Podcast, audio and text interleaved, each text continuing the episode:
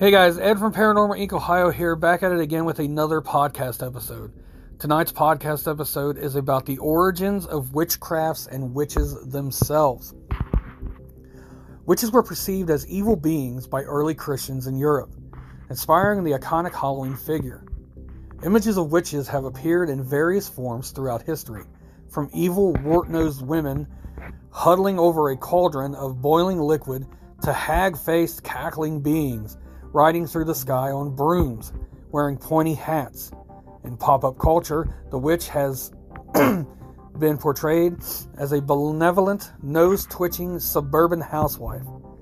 An awkward teenager learning to control her powers and a trio of charmed sisters battling the forces of evil. the real history of witches, however, is dark and often for the witches are deadly.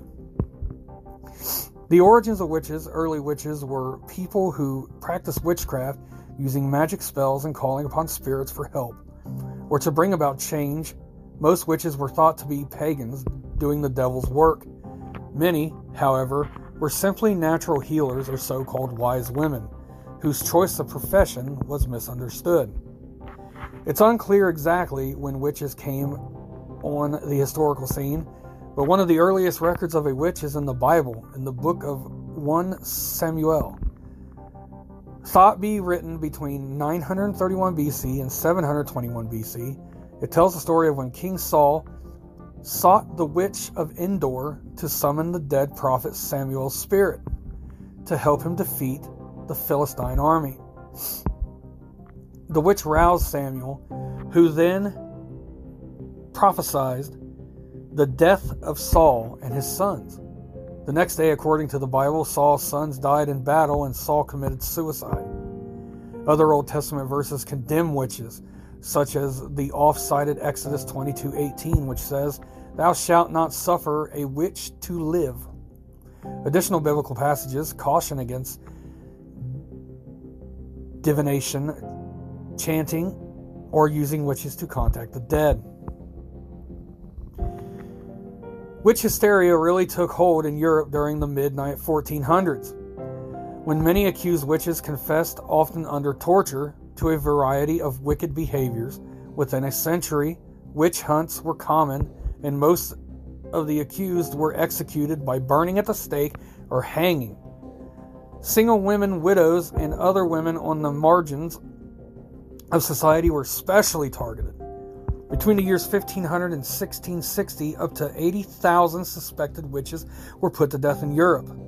Around 80% of them were women thought to be in cahoots with the devil. And filled with lust, Germany had the highest witchcraft execution rate, while Ireland had the lowest. The publication of Malleus, Maleficarum, written by two well respected German Dominicans, in 1486 likely spurred Witch Mania to go viral.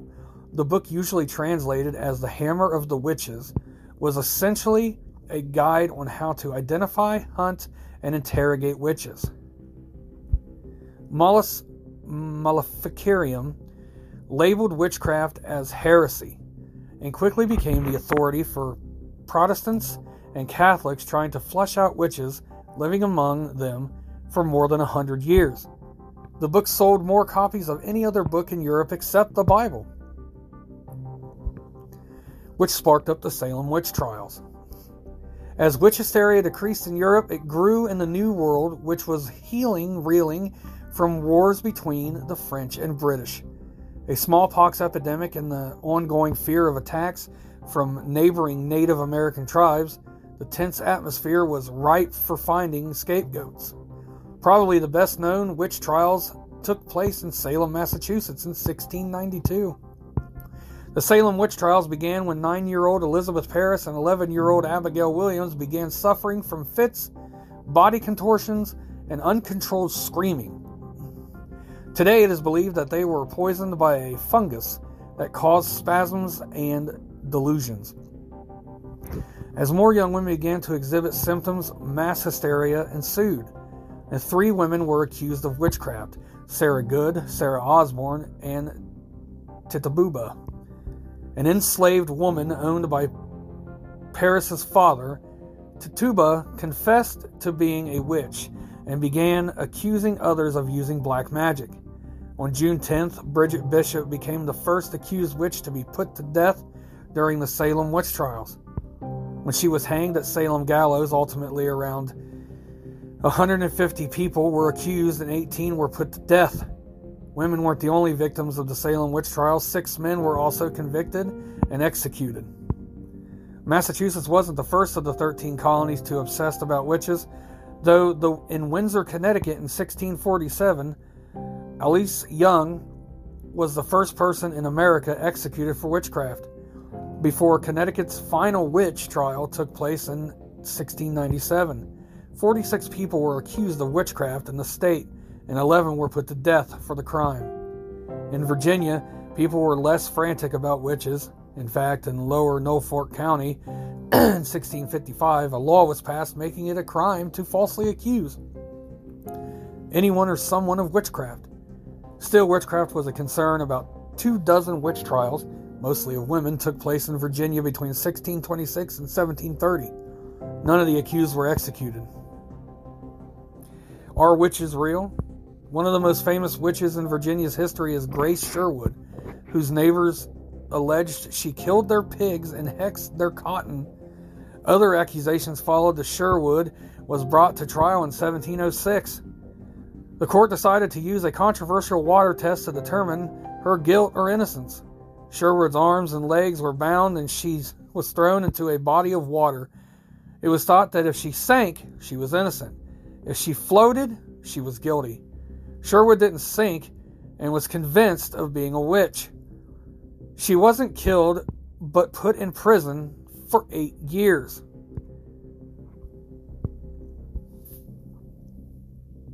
A satirical article, supposedly written by Benjamin Franklin about a witch trial in New Jersey, was published in 1730 in the Pennsylvania Gazette. It brought to light the ridiculousness of some witchcraft accusations. It wasn't long before witch mania died down in New York in the New World, and laws were passed to help protect people from being wrongly accused of a witch and being convicted. Let's talk about the Book of Shadows for modern day witches. Of the Western world still struggle to shake their historical stereotype. Most practice Wicca, an official religion in the United States and Canada. Wiccans avoid evil and oh, sorry, an appearance of evil at all costs. Their motto is to harm none, and they strive to live a peaceful, tolerant, and balanced life in tune with nature and humanity. Many modern day witches still perform witchcraft, but there's seldom anything sinister about it. Their spells and incantations are often derived from their Book of Shadows, a 20th century collection of wisdom and witchcraft, and can be compared to the act of prayer in other religions. A modern day witchcraft potion is more likely to be a herbal remedy for the flu instead of a hex to harm someone. Today's witchcraft spells are usually used to stop someone from doing evil or harming themselves. Ironically, while it's probable some historical witches used witchcraft for evil purposes, many may have embraced it for healing or protection against the immorality they were accused of. But witches, whether actual or accused, still face persecution and death. Several men and women suspend, suspected of using witchcraft have been beaten and killed in Papua New Guinea since 2010, including a young mother who was burned alive. Similar episodes of violence against people accused of being witches have occurred in Africa, South America, and the Middle East, and in immigrant communities in Europe and, the, and in the United States. So, I hope you guys enjoyed tonight's episode about the beginnings of witchcraft up to modern days. I hope you guys enjoyed it, understood it. I tried to go in depth with it to try to get as much as I could so you guys could have like a better understanding of it. Um, today's witches uh, or witchcraft, people that believe in witchcraft or Wicca, I, I believe they're good. I don't judge anybody for anything. So people can be who they want to be. I'm always open minded about that. Um, so you can go to paranormalincOhio.com. They're going to take you to the main page. There you can see some old ghost hunts and ghost stories. You can check out our crystals and all their powers. You can also get check out our sage bundles for everything cleansing, and bracelets, necklaces, and pins for the crystals. From there, you can go to Paranormal Inc. Ohio group. That is our group page on Facebook. There we talk about everything paranormal, and you also give me ideas for different shows you want to hear about. I look it up, I do the research, and make and create the show. And I usually give you guys shout outs with that. And of course, you can check out Paranormal Inc. Ohio podcast on all podcast venues. Monday, Tuesday, and Wednesday night are the podcasts. Thursday nights at 10 p.m., I go live on Facebook. Friday nights, I go live for Fear Friday at 10 p.m.